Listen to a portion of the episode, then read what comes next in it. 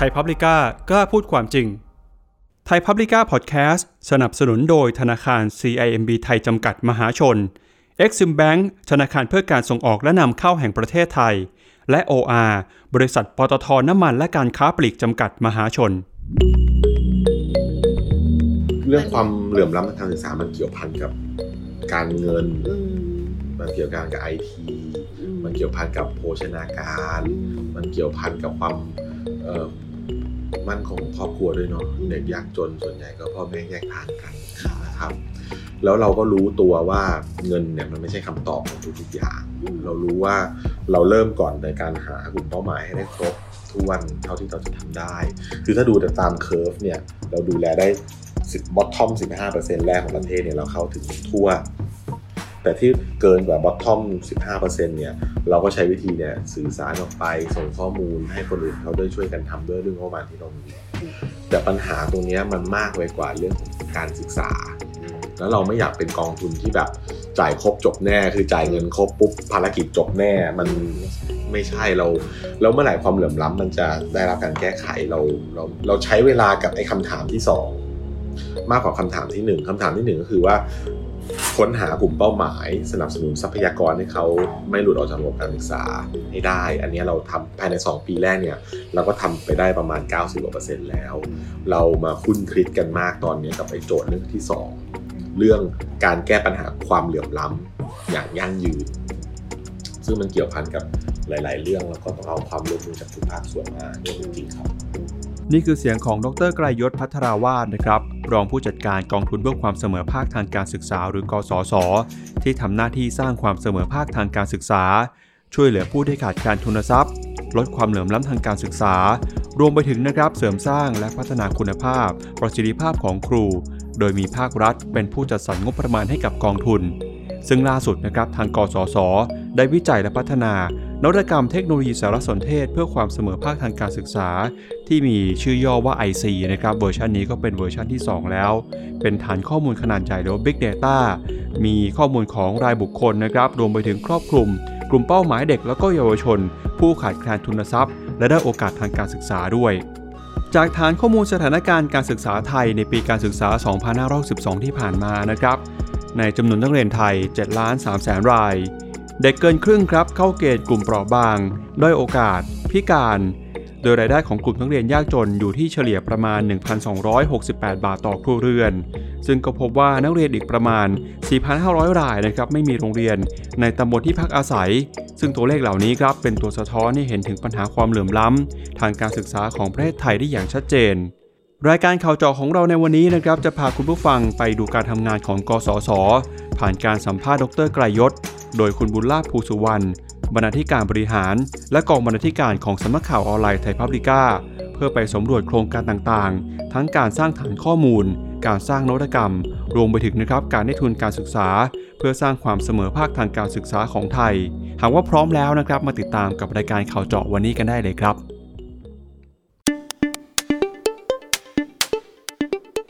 สวัสดีครับ นี่คือรายการข่าวเจาะพอดแคสต์ข่าวเชิงสืบสวนสอบสวน โดยสำนักข่าวออนไลน์ไทยพับลิก้ากับผมจิรติขันติพโลครับ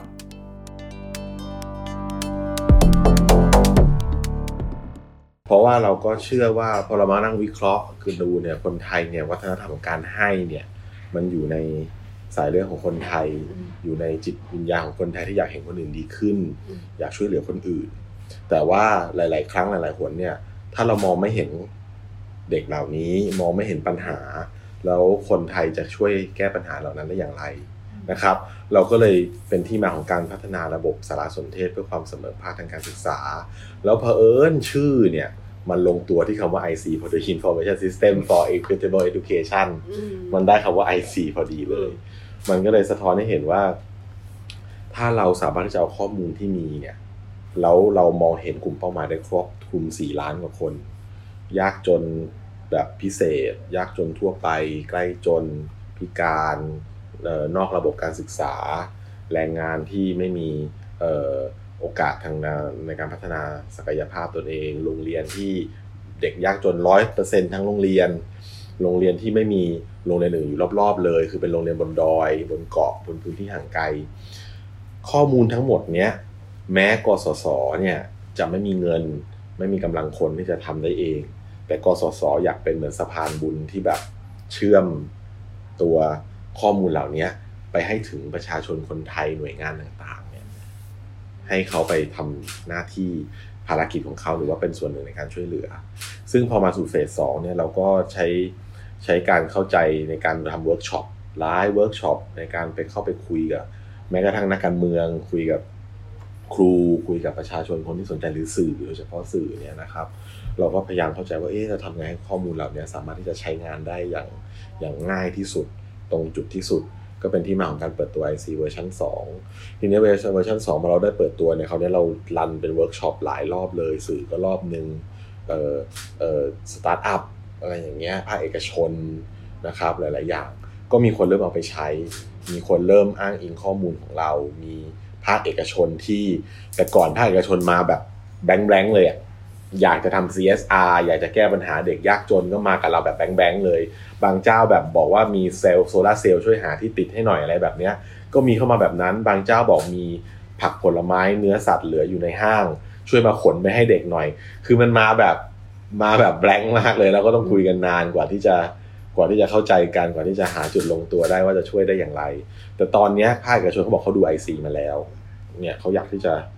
จิ้มไปเลยเนี่ยจิ้มตรงนี้เลย อยากจะทำกลุ่มนี้ อยากจะทำพื้นที่นั้น เขาเข้าใจแล้วเขาว่ายากจนพิเศษคืออะไรอืมเขาเข้าใจเด็กนอกระบบคืออะไร อันเนี้ยก็คือถ้าคำถามที่ว่าว่าเออเปิดตัวไอซีมาแล้วเป็นยังไง เราก็เห็นสังคมภาคส่วนต่างๆ ภาคเอกชนหรืออะไรเนี่ย เขามีความเข้าความเข้าใจเรื่องความเหลื่อมล้ำทางการศึกษามากขึ้นอืมเขาเข้าใจโจทย์ของตัวเองมากขึ้นว่าถ้าเขาอยากจะทำเพื่อสังคมเรื่องความเหลื่อมล้ำเนี่ย เขาสนใจกลุ่มไหนอืมโจทย์ของธุรกิจของเขา โจทย์ขององค์กรของเขาเนี่ยอื มมันควรจะทำงานเพื่อโจทย์อะไรในเรื่องของความเสมอภาคทางการศึกษาอืมอันเนี้ยครับเป็นสิ่งการเปลี่ยนแปลงที่ที่เริ่มเห็นได้มากขึ้นครับอืม รูปธรรมที่มันชัดเจนมีไหมคะดรในแง่ที่ว่าอย่างว่าองค์กรนี้มาแล้วทำอะไรยังไงไปบ้างอะไรอย่างเงี้ยค่ะคือสตาร์ทอัพเราเพิ่งจัดค่ะแฮกเกอร์ตอนไปอืมและ Hackathon เนี่ยก็จะมีสตาร์ทอัพหลาย ๆ เจ้าที่มีไอเดียมากมายที่ทำเรื่องพวกเนี้ยแล้วมีอยู่เจ้าหนึ่งเขาได้ไอเดียจากที่ที่เราทำเรื่องของการขาดสารอาหารของเด็กอะไรเหล่านี้อืมเขาก็บอกเขาอยากที่จะไปเอาขนมปังที่ตอนกลางคืนเวลาเราไปที่ห้างเคยสังเกตไหมครับ เหลือเต็มร้าน แล้วก็ไม่มีวี่แววว่าจะขายหมดในวันนั้น และบางเจ้าคือต้องกวาดทั้งหมดลงถุงดำอืม เป็นนโยบายของบริษัทที่จะต้องทิ้งทั้งหมด ก็คือไอเดียของ food waste อืมประเทศไทย food waste เยอะเยอะมาก food waste ทั้งที่เป็น process แล้วทั้งที่เป็นเอ่ออาหารสด เขาก็อยากจะแก้ไขปัญหา food waste อืมและอาหารที่มันยังทานได้ในวันรุ่งขึ้นอย่างเงี้ยเพราะพวกเราก็ทำอย่างนั้น ตอนกลับก่อนการจะกลับห้างผมก็ซื้ออาหารเช้า กลับเข้าไปแช่ตู้เย็นแล้วก็กินตอนเช้า เขาก็อยากจะแก้ปัญหาทั้งฟู้ดเวทแล้วก็แก้ทั้งปัญหาของการ ไม่มีอาหารเช้าทานของเด็กยากจนพิเศษ ที่เขารู้จากไอซีว่าเด็กยากจนพิเศษเกือบร้อยเปอร์เซ็นต์ไม่ได้ทานอาหารเช้ามาโรงเรียน แล้วเขาก็มีความสนใจเรื่องของปัญหาฟู้ดเวทเข้ามาเชื่อมกัน อันนี้ก็เป็นตัวอย่างที่เป็นเอ่อรูปธรรมหนึ่งของระบบ IC ที่ที่ที่ทำให้เห็นได้ แล้วอีกรูปธรรมหนึ่งก็คือว่าเราก็มีหน่วยงานภาคเอกชนที่เขาสนใจอย่าง Greyhound อย่างเงี้ยที่เพิ่งมีแคมเปญกันไปอืมเขาก็ซื้อเรื่องของการเรื่องของอาหารตรงเนี้ย แล้วเขาเป็นเอ่อ ร้านอาหารที่แบบคนที่เข้า Greyhound หรือ Another House เนี่ยเขามีกำลังซื้อที่ไม่เพียงแต่จะพอที่จะซื้ออาหารให้ตัวเองทานได้อย่างเดียวอืมแต่เขาสามารถที่จะมีกำลังพอที่จะจ่ายจานหนึ่งซื้อข้าวให้น้องอิ่มก็คืออิ่มเท่ากันอะไรอย่างเงี้ยอืมเป็นโครงการอิ่มด้วยกัน ซึ่งทำให้เราเห็นว่าพอภาคเอกชนเขาเริ่มที่จะเอ่อปฏิปต่อ พอมีข้อมูลมีตัวอย่างนะหรือก็เริ่มมา Grab ก็เหมือนกันอืม Grab ก็เห็นว่า IC เรามันมี ข้อมูลในเชิงที่เป็นแบบแผนที่มีข้อมูลในเชิงของการส่ง localization อะไรเหล่านี้ก็เขาก็สามารถที่จะเอาไอ้ตัวข้อมูลของ IC เนี่ยไปเชื่อมกับไอ้ตัวระบบการรับส่งมันมันมันเหมือนมันเล่นกันได้ว่าปกติ Grab มันก็จะบอกว่าคุณอยู่ตรงไหนอะไรอย่างเงี้ยเราก็บอกว่าร้านของเราคือเป็นร้าน คือกลายเป็นว่ากสศกลายเป็นเป็นร้านอาหารอืมที่คนที่สั่งแกร็บอะอยากจะสั่งข้าวให้น้องอะให้มาสั่งจากร้านกสศอืมแล้ว ก็คือพอจ่ายจะเลี้ยงกี่มื้อจะเลี้ยงน้องกี่มื้อ เลี้ยงสิบมื้อ มื้อละยี่สิบาทอย่างเงี้ยก็คูณไปนะครับแล้วพอกด Grab เนี่ยก็จะเป็นรูปในแอปของ Grab อะลองไปกดเล่นดูที่บ้านก็ได้ครับ ก็จะเป็นรถมอเตอร์ไซค์ Grab วิ่งมาที่กสศมารับอาหารจากกสศแล้วก็ไปให้กับน้องที่อยู่ในพื้นที่ห่างไกลอืมตัวอย่างสุดท้ายคืออย่างมูลที่เก้าของพี่ตูนบอดี้สแลมอืมเขาก็เอาข้อมูล IC เราไปลงพื้นที่ แล้วแกก็เอาข้อมูลจาก IC นี่แหละไปหาโรงเรียนอืมหาเด็ก แล้วก็เข้าไปเดี๋ยวเร็วๆเนี้ยจะมีคลิปของพี่ตูนออกมา จะมีแคมเปญของพี่ตูนออกมา ที่ใช้ข้อมูล IC เนี่ยลงไปค้นหาที่มูลนิธิ9เขาจะก้าวมาทำในเรื่องของการศึกษาอืมอันนี้ก็เป็นอีกตัวอย่างหนึงนะครับที่ที่คนที่ทำงานด้านสังคม ก็แต่ทำด้านอื่น เช่น สุขภาพโรงพยาบาลอย่างพี่ตูนก็ขยับเข้ามาทำเรื่องการศึกษาอืมโดยทั้งหมดทั้งปวงเนี่ยมันก็เริ่มมาจากการที่กสศอย่างที่ผมเล่าให้ฟังตอนแรก เรารู้ว่ากำลังเราอะมันไม่พออืม แต่เราก็คิดว่าถ้าเราทำข้อมูลไว้ให้ดี visualization ให้ดีเนี่ย เดี๋ยวจะมีคนเข้ามาช่วยเราทำในสิ่งเหล่านี้ครับใช่ค่ะอืมเพราะว่าที่เคยคุยกับเอกชนนึกออกเลยว่าเขาอย่างที่บอกมาแบงแบงแบงไม่มีข้อมูลให้เขาในการตัดสินใจที่จะเอาข้อมูลไปวิสังเคราะห์แล้วก็จะช่วยแบบไหนช่วยยังไงอะไรเงี้ยอืมภาคเอกชนเนี่ยเขาก็เขาก็มีแล้วก็มีกลุ่มนี้เขาทำงานการศึกษาอยู่แล้ว อย่างเช่นเขามีโครงการประชารัฐใช่ไหมครับอืมประชารัฐเนี่ยมันมีแบบ เป็นสิบเจ้าอะเวลาเห็นเขาถ่ายรูปกันบนเวทีแม่งเยอะมาก แต่เราก็จะเห็นภาคเอกชนบางเจ้าเขาก็เริ่มแบบเขาก็ไม่รู้มันจะไปต่อถึงไหน แล้วมันมันไม่ได้ address โจทย์เรื่องความเหลื่อมล้ำคือบางเอกชนบางเจ้าเขาก็คือเขาก็มารู้สึกว่าผู้บริหารของเขากับตัวเขาเองเขาอยากทำโจทย์เรื่องความเหลื่อมล้ำแต่โครงการเพื่อสังคมด้านการศึกษาบางโครงการมันอาจจะไม่ได้แตะความเหลื่อมล้ำได้อย่างเข้มข้นเท่าที่เขาอยากที่จะทำอืมเขาก็ขยับเข้ามาหาเราว่าเนี่ยเขาก็ อยากจะทำตรงนี้มากขึ้น เราจะช่วยฟอร์มโจทย์อะไรเขาได้บ้าง บางเจ้าจะดีฟมากก็คือว่าเขาอยากได้งานวิจัยด้วยอืมอันนี้ก็เริ่มขยับเข้ามาแล้ว คือเขาบอกเขาไม่ได้อยากจะแค่บริจาคเงิน เขาไม่อยากจะแค่เอาเงินให้เราแล้วก็ไปทำอะไรได้เลย แต่เขาต้องการอนาลิติกบางอย่าง ต้องการแบ็กของงานวิจัย เช่นว่าเงินของเขาเนี่ยเอาไปแก้ปัญหาความเหลื่อมล้ำบนฐานความรู้อะไรแบบเนี้ย อืมอันนี้ก็จะเริ่มมามีความซับซ้อนมากขึ้น so, แล้วเขาไม่ใช่บริษัทที่จะไปจ้างคนทำวิจัยอืมเขาบอกว่ากสศมีงานวิจัยอะไรไหมอืมที่กำลังทำอยู่ เราก็มีอยู่สองสามตัวที่เราทำกับ World Bank เราทำกับหน่วยงานต่างๆอย่างเงี้ยอืมเราก็เตรียมที่จะมาคุย ซึ่งอันเนี้ยเราไม่ได้มีแบบฟอร์มบางเจ้าเข้ามาหาเราเออจะมาทำกับกสศต้องกรอกฟอร์มอะไรไหมคะต้องต้องมีขั้นตอนยังไงอะไรใช่ไหมแล้วแล้วรับทำอะไรไม่รับทำอะไรอย่างเงี้ย แล้วมีค่า overhead อะไรเท่าไหร่เราบอกพี่ครับพี่อาจจะไปเจอที่อื่นมาแต่ที่นี่ไม่มีค่า overhead ผมไม่เงินทุกบาทที่พี่ส่งมาให้เราเนี่ยมันถึงเด็กหมด อันเนี้ยคือจุดขายอันนั้นของเราอันหนึ่งการที่สองคือผมไม่ได้มีฟอร์มไม่มีอะไรพี่อยากทำอะไรพี่ว่ามาเดี๋ยวเดี๋ยวช่วย ถ้าเกิดน้องเขาคิดกันเองได้ก็น้องเขาก็ว่าไปเลยอืมแต่ถ้าถ้ามาแบบลึกๆหน่อยเช่นแบบเอออยากได้งานวิจัยประกอบด้วยเนี่ยเขาก็ค่ะจะชวนผมเข้าไปคุยอืมเราก็จะ tailor-made เราก็จะได้ด้วยเขาก็ได้ด้วย ใช่ใช่เขาก็บอกว่าเนี่ยเขาก็จะเอาไปเล่าให้ผู้บริหารเขาฟังว่าอืมเนี่ยเขาแบบไม่ใช่แบบการทำงานวิงานบริเงินบริจาคแบบบริจาค แต่เป็นบริจาคบนความรู้อืมที่ลดความเหลื่อมล้ำแบบมันได้หลายเด้งอะเอกชนเขาก็นึกถึงกำเหมือนสไตล์เลยเขาคิดเรื่องกำไรนี่หรอกไหมอืมถ้าเขาทำอะไรที่มันได้หลายเด้งเนี่ยมันมันสื่อสารแบรนด์เขาได้ได้ได้ชัดได้ชัดขึ้น แล้วบางอันเนี่ยมันมีบางเจ้าที่เขาก็ อยากที่จะทำอะไรที่มันแบบล้ำๆแบบเป็นเจ้าแรกของประเทศไทยที่เป็นนวัตกรรมทางการเงินอะไรอย่างเงี้ยค่ะอันนี้เราก็คิดโมเดลตรงนี้อยู่เราก็คิดคือหลายๆอย่างในกสศเรามีอยู่ในไ i ป์ไลน์อยู่ครับนวัตกรรมอะไรอยู่อยู่จะช้าจะเร็วเดี๋ยวมันก็จะออกมาอยู่แล้วอืมแต่พอภาคภาคภาคี partner เราเดินทางเข้ามาแล้วเขามีไอเดียเขามีอะไรเนี่ย เราก็พร้อมจะบายพาสสิ่งเหล่านี้มาบอกเขาได้เลยว่าโอเคอืมถ้าคุณสนใจอย่างนี้แล้วคุณพร้อมจะลงขันทำอะไรเนี่ย เราก็ทำขึ้นมาได้เลยอืมครับ แล้วก็ ยอดบริจาคของเราเนี่ย เวลาเรารายงานตัวเลขเราได้ 20 ล้านอะไรอย่างเงี้ยเราไปรายงานมาที่บอร์ดเราบอร์ดเราไม่สนใจเรื่องตัวเลขเท่าไหร่นะเพราะว่าบอร์ดเราสนใจเรื่องจำนวนคนอืมว่าบริจาคได้กี่คนอืมมีมีหมายถึงว่ามีคนลงมาเท่าไหร่เขาอยากเขาอยากรู้ reach คือเราจะวิเคราะห์มาเลยว่าในหมื่นกว่าคนเนี้ยมีกี่คนที่เป็นแบบเป็นแบบขาประจำอืมมีกี่คนที่มาตูมเดียวแสนหนึ่งก็มีเออค่ะกับพี่ตูนมาตูมเดียวล้านหนึ่งอย่างเงี้ยเออเงินสดด้วยค่ะก็ก็มีงั้นอื มมันมีความหลากหลายมากเลยครับ แล้วเราก็พยายามจะขอความอนุเคราะห์จากธนาคารว่า คือบางทีมันมีค่ารูดบัตรเครดิตอะไรพวกเนี้ยเนาะอืมอืมเงินมันก็จะมีเราก็ไม่สามารถจะตั้งตัวเองเป็นบริษัทรับอืมจ่ายเงินฟรีอะไรกันได้ มันก็ต้องผ่านตัวกลางทางการเงินอยู่ดีเราก็พยายามเจรจากับเอ่อบริษัทแบงก์ธนาคารที่เขาช่วยลดหย่อนค่าตรงนี้หน่อย เพราะว่าอืมสุดท้ายอะผมว่าลึกๆ แล้วผู้บริหารระดับสูงของแบงก์ก็คงไม่ได้อยากได้กำไรจากเงินบริจาคของเด็กยากจนนะเนาะอืมแต่เหมือนกับก็ยังถูก มองว่ามันเป็นเหมือนสิ่งที่บริการทั่วกันคิดเท่ากันอะไรอย่างเงี้ยใช่เราก็พยายามพัฒนาตรงนี้อยู่ว่าอืมข้อมูลจากงานบริจาคเนี่ยเราถือว่าเป็นข้อมูลที่ที่ได้ประโยชน์เอามาใช้ประโยชน์ในการวิเคราะห์เยอะมากเลยครับ มันจะมีรูปแบบอื่นไหมคะในแง่การช่วยเหลืออาจจะไม่ได้เป็นเงินบริจาคแต่เป็นเรื่องขององค์ความรู้หรือว่าความเชี่ยวชาญเฉพาะด้านที่องค์กรต่างๆเขามีอะไรเงี้ยค่ะ ที่มาเสริมกับกสศอะไรเงี้ยค่ะ ที่จะเข้าไปช่วยอะไรเงี้ยค่ะ มีครับเพราะว่าอืมคือ ความเชี่ยวชาญขององค์กรเหล่านี้เป็นสิ่งที่เราเราเราเราเราเราขอความช่วยเหลือตลอดอย่างเช่น ธนาคารเนี้ยอย่างมีออมสินกับทกสอย่างเงี้ยอืมเขาอะแม้เขาอาจจะยังไม่ได้เงินบริจาคเงินมาให้เรา แต่ว่าเขาไปปลดล็อกให้เราที่เป็นเรื่องสำคัญมากคือเด็กยากจนที่เราดูแลอยู่ล้านคนเนี่ยนะครับเขาไม่มีแม้แต่เงินจะไปเปิดบัญชีอะอืมอย่างเราถ้าจะไปเปิดบัญชีธนาคารต้องกำแบงค์ห้าร้อยไปเนาะค่ะใช่ไหมเพื่อที่จะเปิด แล้วแถมถ้าเงินในบัญชีต่ำกว่ากี่ร้อยอะไรเงี้ยเขาก็ปิดบัญชีใช่เออเพราะฉะนั้นเด็กยากจนเราอะ ถึงแม้เราจะมีพร้อมเพย์ใช้มาหลายปีแล้ว แต่มีคนจนจำนวนมากที่ยังไม่มีบัญชี แล้วเขาก็ไม่กล้าไปเปิด เราก็เลยไปขอทกสกับออมสินว่าอยากจะให้ช่วยเด็กยากจน แล้วเราเอ่อคิดว่าเด็กยากจนเนี่ยถ้าเขาได้ใช้พร้อมเพย์เทคโนโลยีทางการเงินตั้งแต่เด็กเนี่ยมันเป็นประโยชน์ แล้วเขามีเดี๋ยวนี้มันมีเลข 13 หลักเด็กมีบัตรประชาชนตั้งแต่เจ็ดขวบอืมใช่ไหม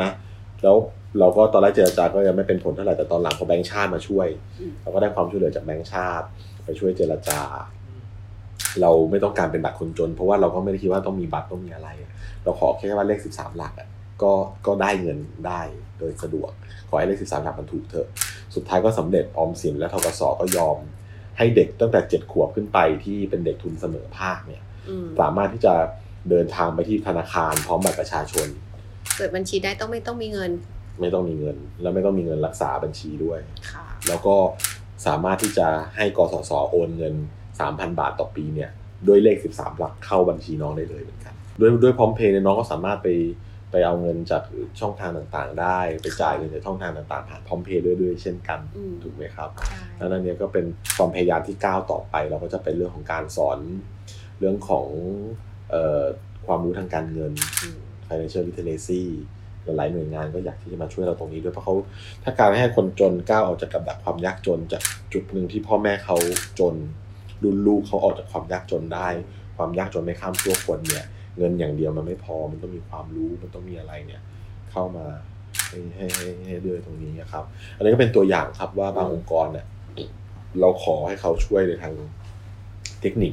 แล้วเขาได้ลูกค้าไปอีกยาวๆเลยเนาะใช่ถ้าได้พร้อมเพย์ค่ะจากนี้แล้ว แล้วแบรนด์ value จริงๆ พี่น่าจะพี่ว่าเราต้องสื่อสารแบรนด์ value ของออมสินกับทกสให้มากกว่านี้ด้วยเนาะเรื่องความเหลื่อมล้ำทางการศึกษามันเกี่ยวพันกับการเงินอืมมันเกี่ยวกันกับไอทีอืมันเกี่ยวพันกับโภชนาการอืมมันเกี่ยวพันกับความเอ่อมั่นคงของครอบครัวด้วยเนาะอืมเด็กยากจนส่วนใหญ่ก็พ่อแม่แยกทางกันค่ะนะครับ แล้วเราก็รู้ตัวว่าเงินเนี่ยมันไม่ใช่คำตอบของทุกๆอย่างอืมเรารู้ว่าเราเริ่มก่อนในการหากลุ่มเป้าหมายให้ได้ครบ ถ้วนเท่าที่เราจะทำได้ คือถ้าดูแต่ตาม curve เนี่ย เราดูแลได้สิบ bottom สิบห้าเปอร์เซ็นแรกของประเทศเนี่ยเราเข้าถึงทั่ว แต่ที่เกินกว่า bottom สิบห้าเปอร์เซ็นเนี่ย เราก็ใช้วิธีเนี่ยสื่อสารออกไปส่งข้อมูลให้คนอื่นเขาด้วยช่วยกันทำด้วยเรื่องงบประมาณที่เรามีอืมแต่ปัญหาตรงเนี้ยมันมากไปกว่าเรื่องของการศึกษาอืมแล้วเราไม่อยากเป็นกองทุนที่แบบจ่ายครบจบแน่ คือจ่ายเงินครบปุ๊บภารกิจจบแน่มันไม่ใช่ ไม่ใช่เราแล้วเมื่อไหร่ความเหลื่อมล้ำมันจะได้รับการแก้ไขเราเราเราใช้เวลากับไอ้คำถามที่สองมากกว่าคำถามที่หนึ่งคำถามที่หนึ่งก็คือว่า ค้นหากลุ่มเป้าหมาย สนับสนุนทรัพยากรให้เขาไม่หลุดออกจากระบบการศึกษาให้ได้ อันนี้เราทำภายใน 2 ปีแรกเนี่ย เราก็ทำไปได้ประมาณ 90กว่าเปอร์เซ็นต์แล้ว เรามาคุ้นคลิดกันมากตอนนี้กับไอ้โจทย์เรื่องที่สองเรื่องการแก้ปัญหาความเหลื่อมล้ำอย่างยั่งยืน ซึ่งมันเกี่ยวพันกับ หลาย ๆ เรื่องแล้วก็ต้องเอาความร่วมมือจากทุกภาคส่วนมาร่วมจริงๆครับอืมตอนนี้เราไอ้ไอ้คำว่าความเหลื่อมล้ำตรงนี้อาจารย์อาจจะพูดนิดนึงได้ไหมคะว่า มันในแง่ในในแง่ไหนบ้างอะคะประเด็นตรงเนี้ยค่ะครับอืมก็ตอนที่ครบรอบสองปีเราดรประสานก็มีได้แถลงข่าวแล้วผมเข้าใจว่าท่านก็ส่งไปไปที่ค่ะไทยพับพิก้าด้วยเรื่องห้าอ๋อห้าห้าประเด็นเสาของความการคุ้มครองทางสังคมอืม เรื่องแรกเลยคือความมั่นคงทางอาหารอืมอันนี้สำคัญที่สุดแล้วปิดเทอมที่ผ่านมากสศพิสูจน์ได้เห็นว่า เราลืมเรื่องนี้กันไปจริงอืมๆสังคมไปพูดกันแต่เรื่องเด็กจะไม่มีมือถือเรียนจำได้ไหมครับะเป็นข่าวโกลาหลกันอยู่ช่วงหนึ่งเป็นบรรดราม่าคุณยาย จูงมือไปซื้อแท็บเล็ตที่ที่ห้าง แต่เราอะทำโพลในการที่ตอนนั้นใช้ซูเปอร์โพลป่ะสำรวจไปเป็นหมื่นกว่า กลุ่มตัวอย่างที่เป็นครูอืมผอ.โรงเรียนกับผู้ปกครองอย่างเงี้ยอืมที่เป็น frontline ของเรา แล้ว frontline ของเราเขาบอกเลยว่าอาหารเนี่ยคือเรื่องวิกฤตอืมที่มันกำลังจะรอวันปะทุเพราะว่าการเลื่อนเปิดเทอมไปสองเดือนเนี่ย เด็กเนี่ยผอมที่สุดคือวันเปิดเทอมอืมเพราะว่าเขาไม่ได้กินข้าวมาปกติอยู่แล้วอืมแล้วอ้วนที่สุดคือวันก่อนปิดเทอมเพราะมันกินมาสองร้อยวันอืมอืมพอเรารู้ตรงนี้ปุ๊บไม่มีทุกคนตอนนั้นอยู่ในจังหวะที่ผมดูข่าวแต่ feed ผมเนี่ยมีแต่เรื่องแท็บเล็ต แต่เรารู้ว่าเป็นเรื่องอาหาร แต่ไม่มีใครจับเรื่องอาหารเลยแล้วพอเราไปคุยกับกระทรวงกระทรวงก็บอกว่าเขาไม่สามารถเอาอาหารกลางวัน ในช่วงเปิดเทอมอะร่นมาจ่ายได้เลย มันมีระเบียบอยู่ว่าจ่ายได้เฉพาะตอนเปิดเทอมเท่านั้นอืมเราก็ตายหามันทุกอย่างมันทำไมมันหนืดขนาดนั้นในภาวะวิกฤตนึกออกไหมครับอืมแล้วกระทรวงบอกกสศช่วยหน่อยเถอะค่ะถ้าช่วยอะไรได้ก็ช่วยอืมแล้วก็เอาเรื่องเข้าบอร์ดเลย หมุนเงินจากที่คิดว่าจะทำเรื่องต่าง ๆ มา ให้เรื่องนี้เลยห้าร้อยล้าน แล้วระดมทุนด้วยไปอีกยี่สิบกว่าล้าน มันก็ทำให้เห็นว่าความมั่นคงทางอาหารเนี่ย มันเป็นเรื่องสำคัญ แต่สิ่งหนึ่งที่เราคนไทยที่เป็นคนชั้นกลางส่วนใหญ่ไม่คิดถึงเพราะเราไม่เคยอยู่ในภาวะแบบนั้นมาก่อนเลยอืมเรารู้สึกว่ามวลของคนส่วนใหญ่ที่อยู่ในโลกโซเชียลเนี่ยเขามาจาก background ที่เป็นคนชั้นกลาง แล้ววาระทางสังคมในการแก้ไขปัญหาความเหลื่อมล้ำเนี่ยอืมเราไม่ได้ดูเรื่อง basic เหล่านี้อันเนี้ยเสาหลักก็คือเสาของความมั่นคงทางอาหาร เสาที่สองคือเรื่องของความมั่นคงของครอบครัวอืมเด็กในกำพร้าทุกวันนี้มันเยอะและเพิ่มขึ้นเรื่อยๆ สถาบันครอบครัวเนี่ยในในในหลาย ๆ กรณีของน้องเด็กยากจนพิเศษเรา มันไม่เคยเกิดด้วยซ้ำไป มันเป็นการตั้งท้องโดยที่ไม่ได้ตั้งใจ เป็นการมีลูกโดยที่ไม่ได้มีครอบครัวอืมคือมันไม่ใช่ว่าครอบครัวแตกหักนะครับอืมมันไม่มีครอบครัวตั้งแต่แรกอืมเด็กเหล่านี้เกิดมาไม่ได้อยู่บนความตั้งใจหรือความพร้อมอืมแม่ไวใสใช่ไหมคะมันอันทีบางทีก็ไม่ใช่แม่วัยใสวัยใสนะครับอ๋อแต่ว่าก็คือคนที่ไม่ใช่อายุสิบห้าคืออเนี่ยคือเหมือนกับว่าเขาก็ไม่ได้คุมกำเนิดไม่ได้อะไรแล้วก็ท้องแล้วก็เอาไปฝากเอาไปทิ้งเอาไว้ที่กับ ปู่ย่าตายาย แม่วัยใสก็มี แต่ว่าเราไปเห็นในหลาย ๆ ครอบครัวที่ผมลงพื้นที่ไปเนี่ยเราก็นึกว่าพ่อแม่เขาแยกทางกัน เพราะฉะนั้นคือมันมันมันมันไม่ใช่ลูปของครอบครัวแหว่งกลางเนาะแหว่งกลางหรือว่าแยกทางกันอย่างเดียว แต่มันมีอืมการเกิดมันไม่ใช่มันไม่ใช่การเกิดครอบครัวได้มันคือ มันมีเด็กที่เกิดขึ้นมาอืมโดยไม่มีครอบครัวตั้งแต่แรกอืมเยอะมากแล้วพอมันเป็นอย่างนี้ยนี่คือเด็กกลุ่มเสี่ยงที่สุด ของการที่จะเกิดปัญหาความเหลื่อมล้ำในระบบการศึกษา เพราะว่า แค่เด็กที่พ่อแม่การศึกษาน้อย ไม่ค่อยเห็นความสำคัญของการศึกษา แต่เขายังอยู่ด้วยกันเนี่ยนี่ยังถือว่าบางคนก็คิดว่าโหดแล้ว แต่มันก็ไม่โหดที่สุดอืมแต่มันมีลักษณะของครอบครัวแบบนั้นที่มีมากขึ้นเรื่อยอืมๆแล้วก็อีกลักษณะหนึ่งที่คนไทยก็พอรู้จักอยู่แล้วคือครอบครัวแบ่งกลางก็คือว่ามีการแยกทางการส่งเงินบ้างไม่ส่งเงินบ้างอะไรอย่างเงี้ยเด็กไม่ได้รับการดูแลการศึกษาเนี่ยจะไปถึงแค่ป .6 หรือม .3 หรือม .6 เนี่ย เขาก็ไม่ได้สนใจอืมเขาก็คิดว่าเป็นเรื่องปกติที่อืมที่เขาส่งเงินบ้างไม่ส่งเงินบ้างอะไรเงี้ย เด็กก็ไม่เคยเจอหน้าพ่อแม่เท่าไหร่อย่างเงี้ย เด็กบางคนไม่รู้ด้วยว่าพ่อคือใครอย่างเงี้ย แม่บางคนเอามาไว้ให้ตายายอืมทั้นเสาของความมั่นคงทางด้านครอบครัวเนี่ยอืมแม้กสศจะไม่ได้มีภารกิจตรงนี้โดยตรง แต่เราเห็นว่ามันคือปัญหาต้นทางความเหลื่อมล้ำจริงอืมๆอีกอันหนึงคือเรื่องของการเดินทางอืม ความปลอดภัยในการเดินทางของเด็ก อันเนี้ยเราเห็นเลยว่าเด็กหลาย ๆ คนจบป .6 ไม่ได้เรียนต่อก็เพราะเรื่องการเดินทาง เด็กหลาย ๆ คนจบม .3 ไม่ได้เรียนต่อก็เพราะเรื่องของการเดินทาง เราพบข้อมูลว่าตอนนี้มี 70 กว่าตำบลใช่ไหมเอกในประเทศไทยที่ไม่มีโรงเรียนเหลืออยู่แล้ว แล้วเราก็พบว่าหลาย ๆ พื้นที่หลาย ๆ ตำบลก็มีแต่เพียงโรงเรียนแค่ป .6 มมต้นก็ไม่มีเลยจริงๆเดี๋ยวพี่ต้องให้เขาทำข้อมูลเพิ่มคือ คือ การศึกษาจบแค่ป .6 อะแต่การศึกษามมัธยมมันต้องเดินทางไปอีกสิบกิโลอย่างเงี้ยอืมเขาไม่มีพาหนะอืมเขาไม่มีโอกาสที่จะเดินทางได้เลย ไม่มีค่าใช้จ่ายในการจ่ายค่ารถตู้โรงเรียนด้วย นั่นคือจบสำหรับเขาที่จะมีทางการศึกษาได้ อันนี้ก็เป็นปัญหาเสาที่สามเรื่องการเดินทาง ส่วนเสาที่สี่ถ้าเป็นช่วงอื่นผมคงต้องอธิบายเยอะแต่เสาที่สี่ก็คือ ความปลอดภัยในโรงเรียนเนี่ยผมว่าสัปดาห์นี้ทุกคนรู้ใช่เรื่องนี้กันหมด มันเป็นปัญหาที่เราเห็นอยู่เรารู้อยู่อืมแต่ว่ามันก็มันก็เป็นเหมือนอยู่ใต้พรมเนาะอืมซึ่งเคสนี้ถ้าพ่อถ้าพ่อผู้ปกครองไม่ไปพยายามนี่ก็จะเออจะไม่รู้เลยเนาะค่ะใช่เพราะว่าสิ่งหนึ่งเราสิ่งเดียวที่ครูเหล่านี้เนี่ยเขาพูดอยู่ตลอดอย่าไปบอกพ่อแม่นะอืมเออมันจะโดนตีมากขึ้นอะไรเงี้ยอันเนี้ยต้องดูว่า มันเป็นสาเหตุหลักสาเหตุหนึ่งที่ทำให้เด็กหลุดออกจากระบบการศึกษาอืมเพราะเด็กเขาไม่รู้สึกเขามีคุณค่ามี อะไรที่จะอนาคตของเขาไม่ได้อยู่ในการศึกษาครับอืมเด็กเล็กก็ยังเขายังไม่รู้อีหน่วยเหน่เนาะยังไม่ได้อะไรมากแต่ว่าเด็กที่โตขึ้นมาระดับหนึ่งอะเขาถูกด่าว่าโดยอืมโดยครู โดนล้อโดยเพื่อน แล้วก็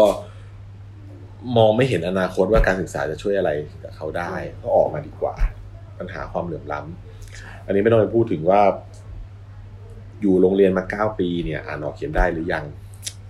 อยู่โรงเรียนมาเก้าปีเนี่ย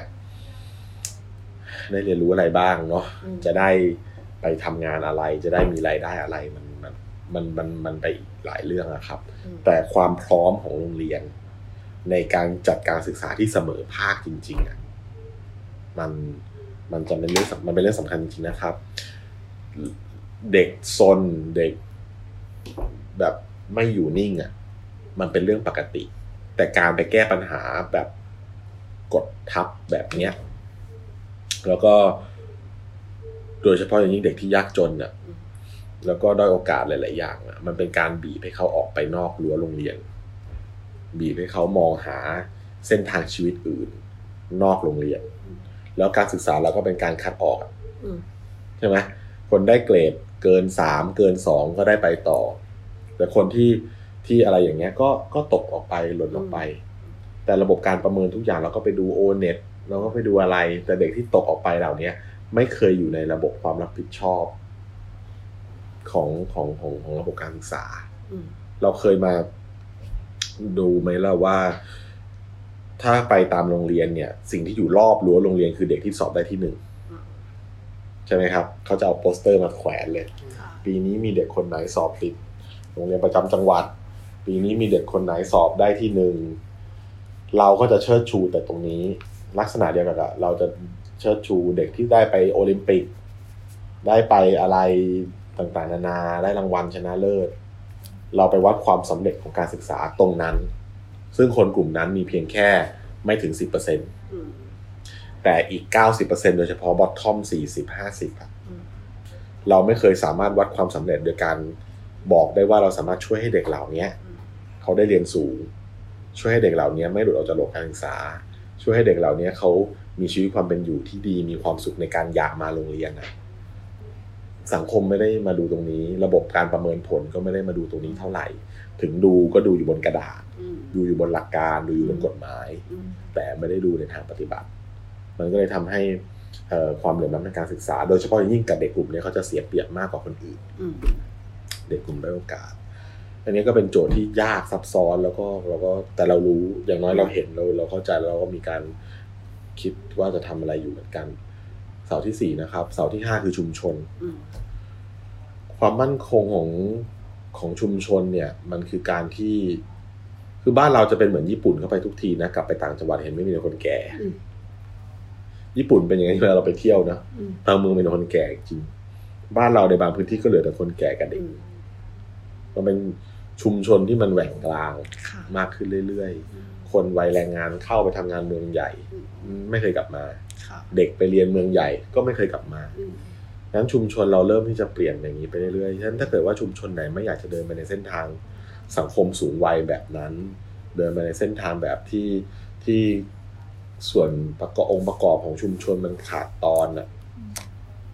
ชุมชนเหล่านั้นต้องเริ่มมาคิดตั้งแต่วันนี้แล้วครับว่า เราอะ จะเราได้ให้อะไรกับเด็กของชุมซึ่งเป็นอนาคตของชุมชนน่ะตั้งดูแลเขาให้ดีตั้งแต่เกิดดูในระบบการศึกษาแค่ไหน เพราะถ้าเราไปถามสตาร์ทอัพหรือว่าเด็กคนรุ่นใหม่ที่กลับบ้านกลับช่องไปทำงานสร้างกิจการอะไรอะ่ะ เพราะว่าเขาคิดถึงบ้านเขาเขาเขาผูกพันกับชุมชนของเขา เขาเลยอยากกลับ ไปลองไปอ่านบทสัมภาษณ์ผมก็ชอบอ่าน ทำไมน้องกลับมาทำเรื่องนี้ทำไมน้องไม่อยู่กรุงเทพทำไมอะไรอย่างเงี้ย เออเราหนูรักท้องถิ่นรักพื้นที่ก็อยากจะเข้ามาทำเราต้องทำให้ชุมชนได้เห็นว่าการลงทุนในไอ้ตัวระบบหลักประกันทางการศึกษา เรื่องความเสมอภาคทางการศึกษาในวันนี้คือการสร้างสายใยอืมให้มันอยู่กับใจของคนเด็กในวันเนี้ยอืมที่จะโตเป็นผู้ใหญ่ในวันหน้า แล้วเขาจะกลับมาพัฒนาเศรษฐกิจอืมมีการจ้างงานใช่ไหมอืมเด็กสตาร์ทอัพบางคน ไปเอาอะไรเอาโดรนเนี่ยอืมใช่ไหมเอาโดรนไปฉีดยาอืมฆ่าแมลงหรือว่าเอาโดรนไปตรวจท้องนาเออหรือว่าอะไรเหล่านี้มันคือมันมีการจ้างงานอีกเยอะเลยอะ่ะอืมในชุมชนท้องถิ่นทั้งหลายเหล่านี้นะครับ มันทำให้เห็นว่าถ้าเราถ้าเราชุมชนผู้นำท้องถิ่นให้ความสำคัญกับเตาเผาขยะอืมเรื่องสร้างถนนสร้างนู่นสร้างนี่แต่ไม่มาดูเรื่องการสร้างคนให้มันมีอืมสายใยให้ดีเนี่ย อนาคตมันก็จะกลายเป็นชุมชนที่ค่อยๆหายไปเรื่อยๆทิศทางไปอย่างนี้อยู่แล้วว่าคนเราเกิดน้อยลง อันนี้ก็เป็นเสาที่ห้าครับอืมทั้งหมดเนี่ยก็คือว่ามันก็เหมือนกับ it takes a village อะที่จะ raise a child ใช่ไหมอืมคือว่ามันต้องการครอบครัว โรงเรียน ชุมชน ในการดูแลเด็กทั้งหมดอืมและเนี้ยในมุมกสศเรามองว่ามันคือปลายทางอืมของความยั่งยืน เราก็เลยมีโครงการเรื่องของ learning city อย่างเงี้ยค่ะที่เราชวนเมืองมาทำแบบทั้งเมืองอืมเมืองนครภูเก็ตบ้าง แล้วก็อีก20กว่าจังหวัดเนี่ยอืมเราชวนทั้งเมืองมานั่งทำพิมพ์เขียว การศึกษาที่มีโจทย์ของความเสมอภาคอยู่อืมเราเอาระบบสารสนเทศไปลง เราเอาเรื่องอะไรไปลง ก็หมายถึงว่าตัวห้าห้าหลักในเรื่องของห้าความเสาหลักห้าเสาหลักอันนี้แต่คือแต่ละบทแต่ละพื้นที่มันก็ไม่เหมือนกัน เพราะฉะนั้นก็แล้วแต่เอา area base เป็นหลักใช่ไหมคะใช่ครับ area base คือความยั่งยืนค่ะถ้าเราไม่ทำงานโดยใช้หลักการของ area base เนี่ยอืมมันจะมันจะอยู่แบบ อยู่ชั่วครั้งชั่วคราวอืมแล้วมันจะไม่มีรากค่ะเออถ้าใช้เมตาฟอร์เรื่องรากก็ดีคือทำงานอะไรเราต้องการให้มันเกิดรากอะและเป็นรากแก้วไม่ใช่รากฝอยอืมรากฝอยเนี่ยทำง่ายมาก เราก็การเงินให้ทุน แล้วก็เหมือนหลาย ๆ หน่วยงานที่ทำแล้วสุดท้ายพอหมดสัญญาหมดทุนมันก็จบอืม แต่เราต้องการที่จะให้มันเกิดรากแก้วในพื้นที่ เช่น บางจังหวัดเนี่ยเขาอยากทำสมัชชาการศึกษาค่ะเราก็ไปช่วยเขาทำอืมให้มันเกิดสมัชชาเป็นรากแก้วที่มันยั่งยืน แล้วเราไปโน้มน้าวให้เขาเอ่อมีวาระเรื่องความเสมอภาคทางการศึกษาเป็นวาระหลักในการทำงานอย่างเงี้ยมันก็ถ้าเกิดเขาซื้อมันก็เกิดรากแก้วขึ้นแล้วค่ะแล้วหลังจากนั้นเขาอยากจะได้รับการสนับสนุนอะไรจากเรา เราค่อยไปสนับสนุนเขาให้เขามีเอ่อ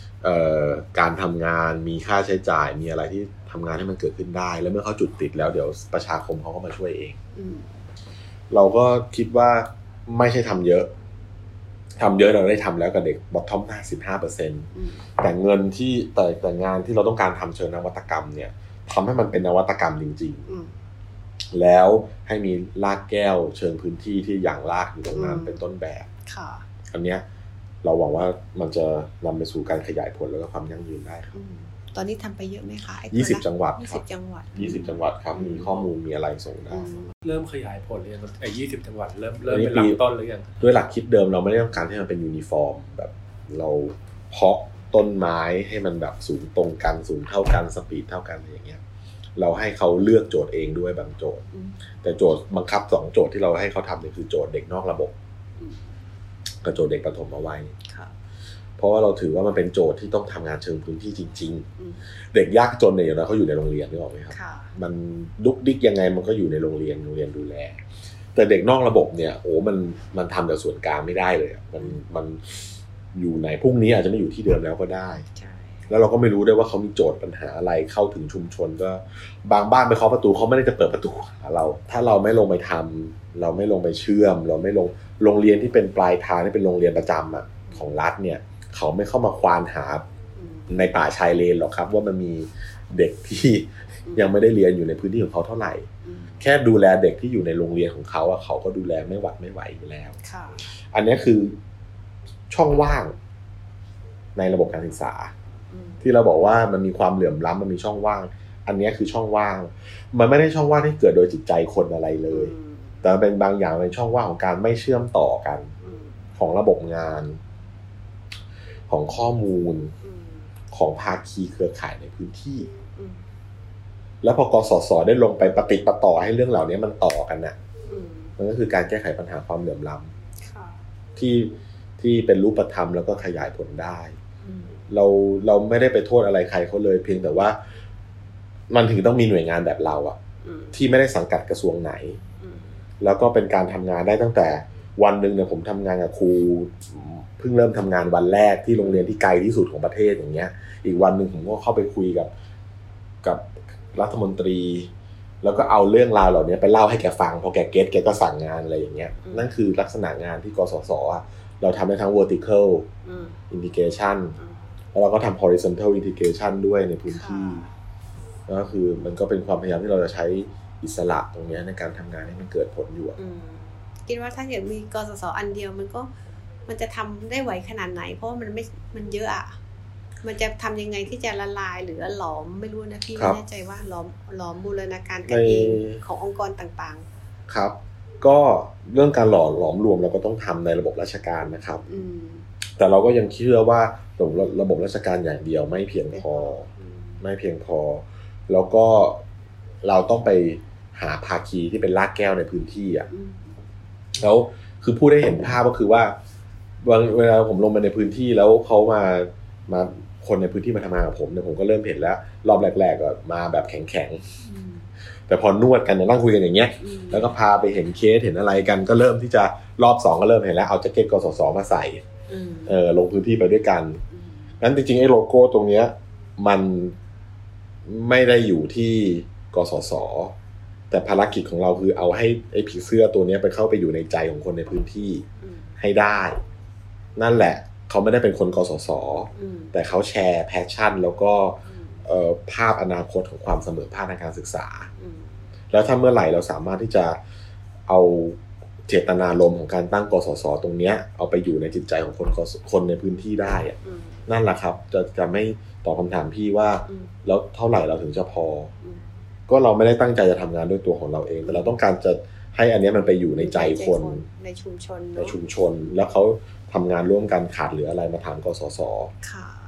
เนี่ยก็คือคิดว่า เป็นหนทางสู่ความยั่งยืนของการทำงานของกสศครับในแง่ในแง่การช่วยเหลือเราเอาเขาเข้ามาอยู่ในระบบแล้วอะไรอย่างเงี้ยค่ะ แต่ความต่อเนื่องที่เขาจะอยู่ยาวๆจนถึงจบของเขาอะมันมันมีข้อมูลพวกนี้ไหมคะเรา support เราติดตามเขาตลอดครับค่ะก็คือว่าทุกคนที่ได้เงินจากเราไปเนี่ย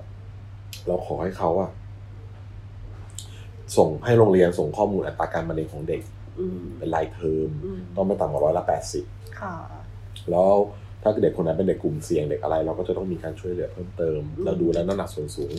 มีปัญหาหรือว่าขาดเรียนบ่อยเราก็จะเตือนเราก็จะเติมอืมให้อืมแล้วเราเป้าหมายของเราคือว่าให้เด็กที่ตั้งแต่อนุบาลหนึ่งที่ได้ทุนจากเราเนี่ยเรียนไปจนจบมสามเรียนไปจนจบมหกให้ได้อืมนะครับไม่หลุดออกจากระบบการศึกษา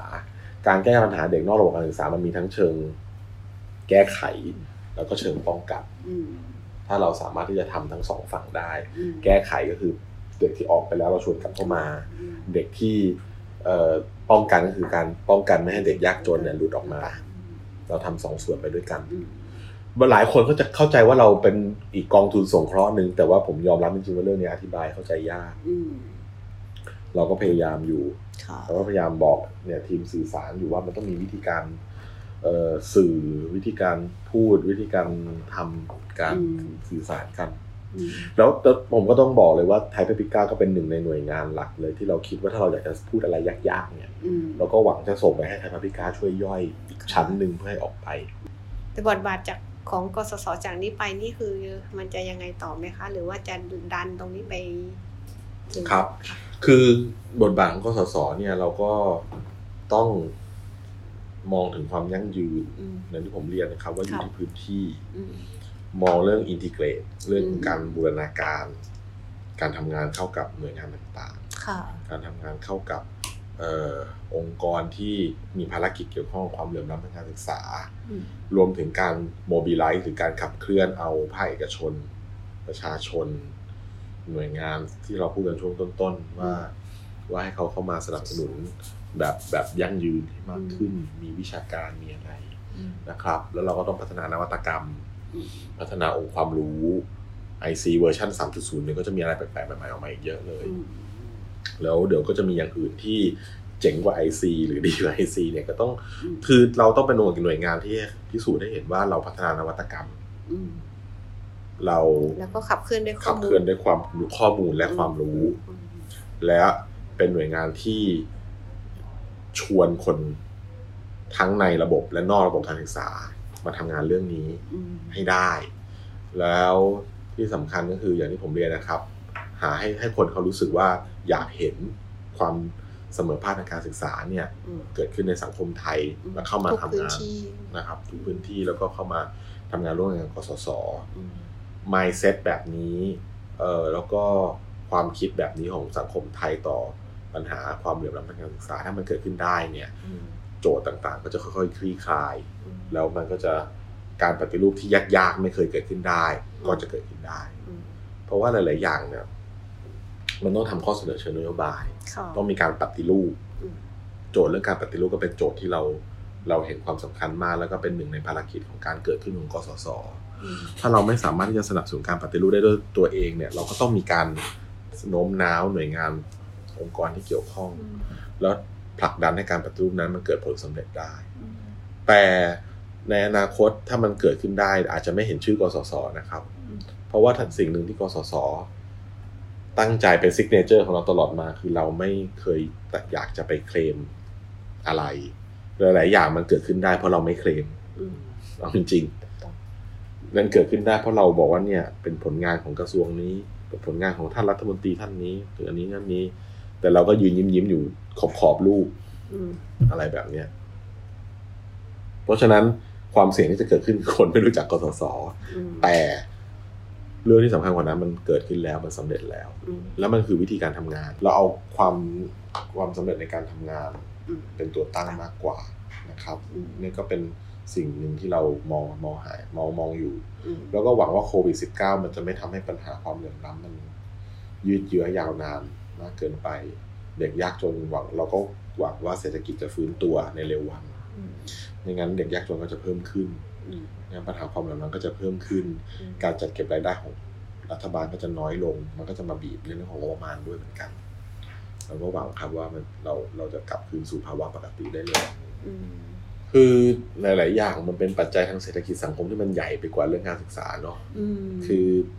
คือหลาย ๆ อย่าง เช่นว่าเมืองมันกำลังจะพัฒนาที่เขาบอกเขาจะทำรถไฟความเร็วสูง เขาจะมีการทำเขตเศรษฐกิจพิเศษมเพื่อให้การกระจายทางเศรษฐกิจมันออกไปอย่างเงี้ยมันก็ยังไม่ออกไปเท่าไหร่ แล้วอันนี้ไม่ใช่ปัจจัยที่เราควบคุมได้อืมแล้วพอไม่มีเม็ดเงินลงไปเหล่านั้น แล้วอะงานมันก็ไม่มี อย่างเนี้ยเรารู้เลยว่าไอ้ข้อมูลที่มันเข้ามาแล้วแล้วเราเห็นก็คือว่าจำนวนสมาชิกครัวเรือนของเด็กยากจนเราเพิ่มขึ้นอืมแล้วเรารู้เลยว่ามันมาจากการที่ คนเขาย้ายออกหลังเกิดโควิด เนี่ย มันไม่มีงานทำในเมือง เขาย้ายกลับชนบทภูมิลำเนา แล้วรายได้แต่ก่อนมันมีหมวดค่าจ้างกับเงินเดือนเนี่ยที่เป็นรายได้หลัก มันเริ่มหมุนไปเป็นรายได้หลักก็คือเกษตรกรรมมากขึ้น เราเห็นการเปลี่ยนแปลงข้อมูลตรงเนี้ยที่เกิดขึ้นหน้างาน มันเป็นสิ่งที่เราจะต้อง มอนิเตอร์ตรงเนี้ยต่อไปว่า แล้วเงินรายได้จากสวัสดิการก็เยอะด้วยครับอืมแต่ก่อนไม่มีเท่าไหร่ตัวรายได้จากสวัสดิการก็เพิ่มสวัสดิการของรัฐนะเนาะอืมคือพึ่งพาสวัสดิการมากขึ้น อันนี้ก็เป็นสิ่งหนึ่งที่เราเห็นว่าโควิดนี้มีผลกระทบต่อครอบครัวเด็กยากจนพิเศษจริง ๆ แล้วก็จำเป็นจะต้องเอ่อมอนิเตอร์อย่างใกล้ชิดครับสุดท้ายนี้นะครับความสำเร็จของกสศ ดรไกรยศพัทรวาดก็มองว่าความสำเร็จ อาจไม่ใช่จำนวนเงิน แต่คือการทำให้ทุกคนตระหนักและมีแนวร่วมนะครับมาช่วยทำกิจกรรม เพื่อให้เกิดสังคมที่เสมอภาคมากขึ้น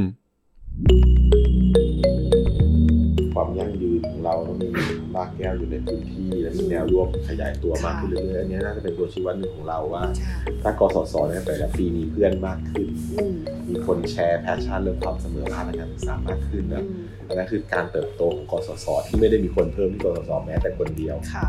แต่มีคนไทยที่อยากเห็นเห็นสังคมเสมอภาคมากขึ้นนั่นคือการเติบโตของกสศอืมแล้วก็นวัตกรรมที่เพิ่มขึ้นอืมข้อมูลเทคโนโลยี งานวิจัยที่เพิ่มขึ้นค่ะอันนั้นคือการที่เราวัดความสำเร็จของเราอืมนะครับอืมเราในเรื่องจำนวนเด็กที่เราจ่ายเงินให้ได้มากขึ้นเนี่ยเราไม่ได้เป็นการวัดตรงๆแบบนั้นค่ะเพราะว่าเราปรับตามสถานการณ์ที่มันเป็นถ้าโควิดเข้ามาเด็กเพิ่มขึ้นเราก็ต้องจ่ายให้ได้แต่เราไม่ได้อยากจะไปจ่ายให้แบบมากขึ้น อยากจนแล้วอยากจนพิเศษหรืออะไรอย่างเงี้ย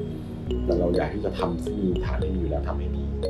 ถ้าคุณผู้ฟังสนใจนะครับอยากเป็นส่วนหนึ่งในการสร้างความเสมอภาคทางการศึกษาให้กับประเทศไทย สามารถร่วมเป็นส่วนหนึ่งในการลดความเหลื่อมล้ำทางการศึกษาได้ โดยร่วมบริจาคเข้ากองทุนเพื่อความเสมอภาคทางการศึกษา เพื่อแบ่งปันโอกาสทางการศึกษา ให้กับนักเรียนยากจนพิเศษ ด้วยการบริจาคให้กับกองทุนเพื่อความเสมอภาคทางการศึกษาโดยผู้บริจาคนะครับสามารถนำเงินบริจาคไปหักลดหย่อนภาษีได้ 2 เท่า เข้าไปดูข้อมูลเพิ่มเติมได้ที่เว็บไซต์ eef eef.or.th/donate ครับ หรือถ้าคุณผู้ฟังอยากจะอ่านข้อมูลเพิ่มเติมเรื่องความเหลื่อมล้ำทางการศึกษาของไทยและการทำงานของกสศนะครับ ก็สามารถเข้าไปดูข้อมูลได้ที่เว็บไซต์ไทยพับลิก้าที่ตอนนี้เราก็มีข่าวเชิงสืบสวนสอบสวนนะครับในประเด็นที่เกี่ยวข้องกับกสศล่าสุดมีอยู่ 3 ตอนด้วยกัน ตอนที่ 1 ในชื่อหัวข้อ เปิดพิกัดนักเรียน 7.3 ล้านคนเจาะลึกทำไมการศึกษาไทยเหลื่อมล้ำสูง และในตอนที่ 2 นะครับ IC เวอร์ชัน2.0 สแกนชีวิตความเป็นอยู่นักเรียนยากจน 1.7 ล้านคน สภาวะลำบากซ้ำซ้อน และตอนล่าสุด เด็กไทยไร้ข้อมูลในระบบการศึกษา 1.1 ล้านคน ฐานะยากจน พิษเศรษฐกิจตัดโอกาสเรียนหนังสือครับ และเพื่อไม่ให้พลาดการติดต่อนะครับ ก็อย่าลืมเข้าไปกดติดตามช่องทางการออกอากาศของเราโดยที่เว็บไซต์ไทยพับลิก้า Facebook YouTube Apple Podcast Spotify และ SoundCloud และนี่คือทั้งหมดของรายการข่าวเจาะพอดแคสต์โดยสำนักข่าวออนไลน์ไทยพับลิก้าโดยรายการของเราในวันนี้นะครับ ก็ได้รับการสนับสนุนจากธนาคาร CIMB ไทยจำกัดมหาชน